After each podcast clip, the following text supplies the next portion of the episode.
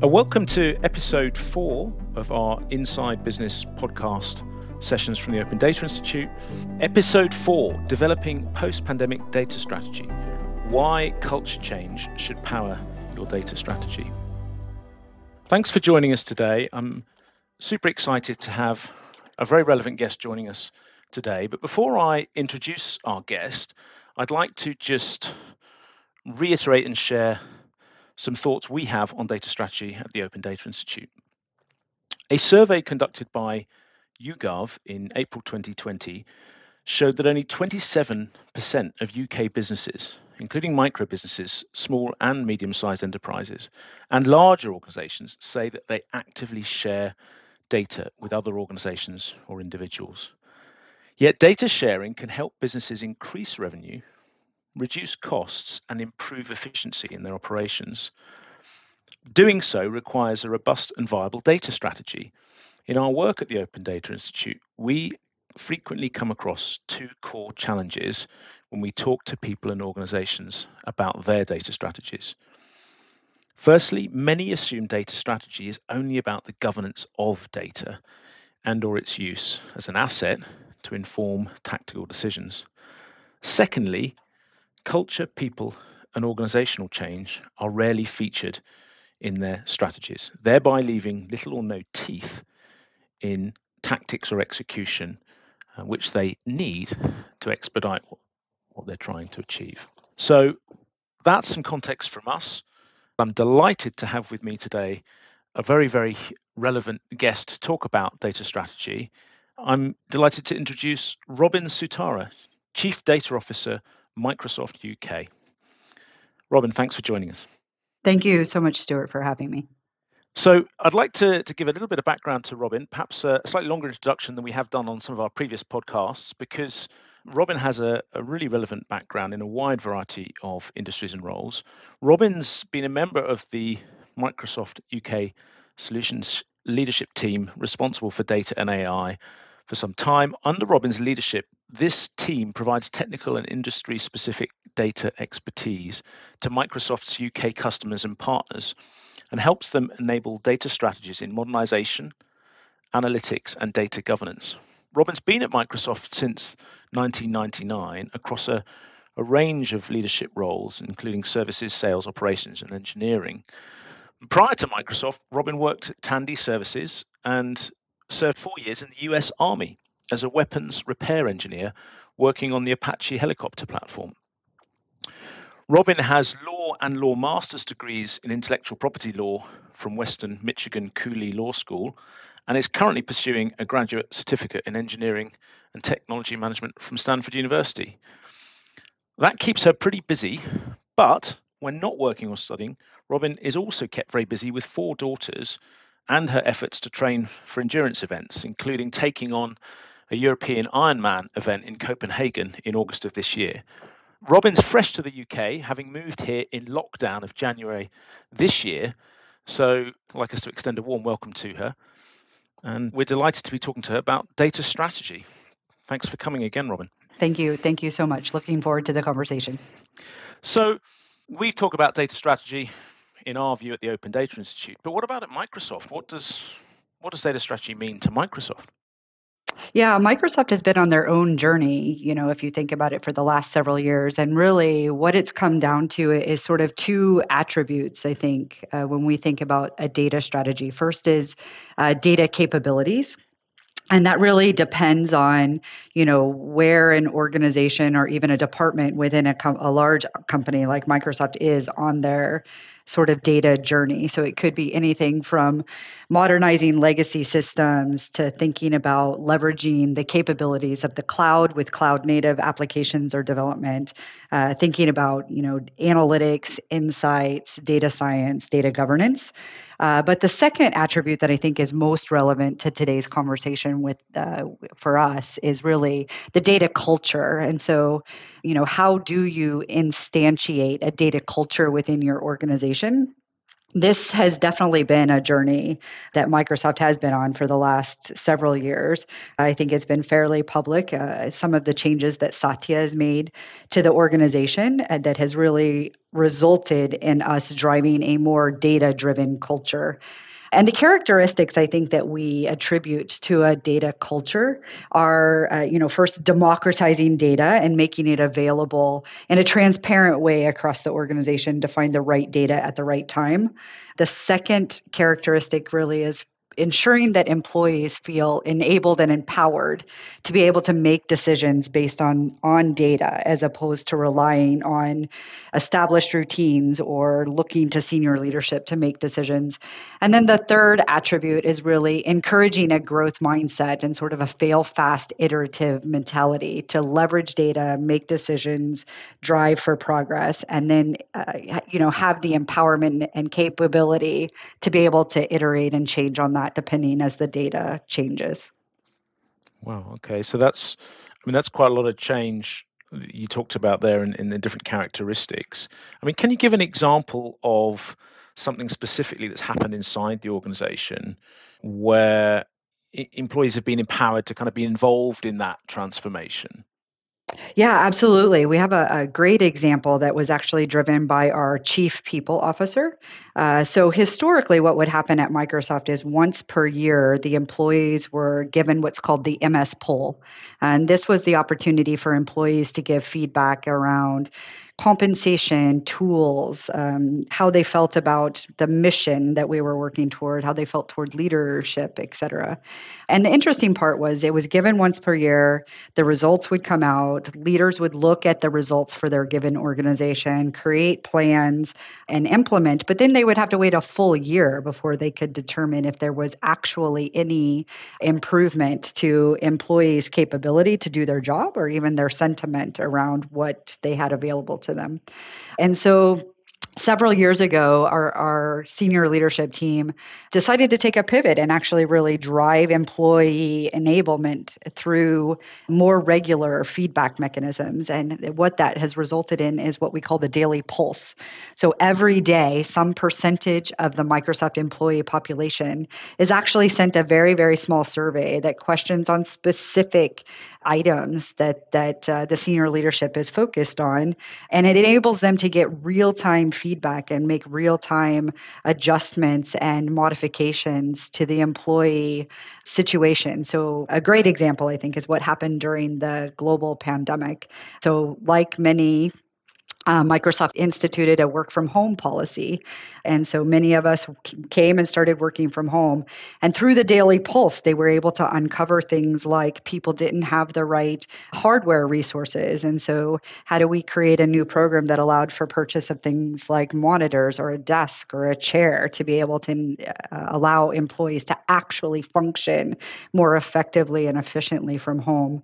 Most recently, I think you saw in the news where Microsoft uh, announced announced additional well-being days. And that was also a result of real-time feedback from employees about balancing work and life and and trying to keep those things during the global pandemic in in sort of check. And so just by being able to leverage the data and the feedback that senior leadership is uh, receiving from employees on that regular basis they're able to uh, you know institute real-time changes as a result of the data that's great. I mean, that's a that's a nice example of, uh, I, I guess, I guessing also contrasting it to the per annum approach. You, you maybe are able to kind of get into tune more with the desires and ambitions for the workforce and, and support talent management as well as support well-being right i mean i guess if you can understand the desires and ambitions of your workers, you can potentially support them too as you need to. Absolutely. And so it allows for like real time change of tools or real time change of processes or some of the things that, uh, you know, when we think people, process, and technology, being a technology company, we have to keep in mind that it's not always a tech issue. Uh, and so I, I love the fact that our uh, leaders are able to get uh, and receive and use data to be able to sort of make those decisions and changes. Yeah, thank you. And for that example, it's a good one. I'm sure many large corporates could associate with, uh, certainly over the last year, they would probably love to have that type of in, intelligence on what their employees are feeling by using data. I'd like to just talk about your role specifically. Obviously, introduce introducing your role earlier as being one that's working with customers and partners. Um, how, can you kind of just outline why you think the, the, chief data officer role is, is becoming more formalized and how, in your own experience, that plays out? Uh, not every organization's fortunate enough to have a dedicated chief data officer, but but how do you see the direction of travel in this role in in your work? Yeah, I'm I'm super fortunate to have the opportunity to speak to many sort of chief data, chief data and analytics, chief analytics officers across many many organizations. Within the last you know eight weeks since being in role, I've had an opportunity to speak to many uh, here in the UK, and it's super interesting. The role itself has not been around for very long, uh, as you know, uh, and each organization is sort of creating the foundation of what their expectations for this role are, and within each organization, it actually varies very, very widely. So uh, some some of the uh, individuals in this role I speak to are very focused around governance of data or analytics of data or what are my technology decisions around my data platform, and then some are focused uh, on culture or any combination thereof of the four. And so, uh, you know, I spend about 75% of my time right now speaking to customers directly and really talking to them as they think about driving those things. What is the right balance between the technology decisions they're making, driving a data culture? How do they establish the strategy within their organization? Uh, and making sure that there's a balance between the technology decisions that they're making and how do we enable and prepare them to be able to have sort of those culture conversations to prepare them for for success. And you mentioned data governance. So we have a lot of conversations at the Open Data Institute with people about data governance. I find it means different things to individuals, to different organizations, depending on their, their operating environment. But what do you think it means from what you're seeing with your customers and partners, having been been in this role for well, certainly in the UK since January, but but in your time at Microsoft? Yeah, I mean, even coming from the engineering organization, I think the perspective on governance is very broad, depending on which organization uh, you know you're you're sort of talking to. It can be anything from you know what data do I have, who has access to the data, what's the lineage, can I apply policy and maintain that, am I meeting the re- regulatory and compliance requirements of my local jurisdiction as well as the jurisdictions I do business with. Uh, you know, I think think GDPR started here in the EU, and now we're seeing expansion of that to the US with things like California enacting CCPA, or I believe Delaware just passed some recent legislation within the last few weeks. And so as organizations try to think about that holistic understanding and really not just the technical facets but the business and privacy and semantic facets of all of the data in the right business context and who owns it, who can access it, where do I have the PII. I just think data governance is going to be a, a big concern, as you know, for many, many organizations uh, as we continue. So, fragmentation of data regulations in different jurisdictions. How do you see that impacting certain clients in different sectors? So, for, I mean, for example, you know, at the Open Data Institute, we're working in, in the healthcare sector at the moment with with a range of clients who are asking us to to help them understand the flows around that sector better across jurisdictions where the regulations are different. And what are you seeing of that in, in different clients or with different clients in different sectors?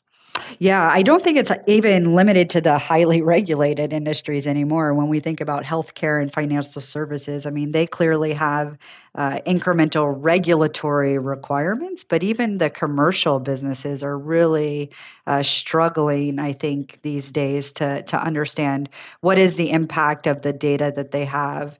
simple things like scanning and classification of data and just ensuring that PII uh, data is marked appropriately is absolutely forefront, I think, of every organization as they try to understand what their data estate looks like, what data exists within their environments, and how do they ensure that they're being compliant uh, against the regulatory requirements, but also, you know, putting a people-centric sort of framework on it. How do they think about their customers and, and, the expectations that their customers have around how their data is being handled, all of those facets, um, which I, I know that ODI puts some significant effort in and around. Yeah, I mean, talking about people, so uh, I mean, we're passionate about trying to support organizations with guidance and frameworks to help them develop skills and capability. Uh, we've got an asset we've developed which uh, is, is, openly available called the Data Skills Framework. What does data, you know, what, what are the data skills that you see organizations needing most? I mean, it's it's always versed how oh how few data scientists we have or how few technologists we have, but but but what do you see as the biggest challenges for skills when it comes to enabling data capability? Yeah, I think part of that is technology is moving so quickly. Microsoft also has some uh, large efforts that, that I'm sure you've read around uh, reskilling and skilling of, of, talent, particularly as we come out of pandemic and jobs will sort of change. Uh, but I think Microsoft, uh, you know, has put sort of the perspective of how do we enable and empower as many people as possible. So when you think about low code or no code, or how do we create citizen data scientists or citizen data engineers so that we can free up skilled resources uh, to be able to continue to innovate and deliver against that innovation. That is definitely an area of focus for us.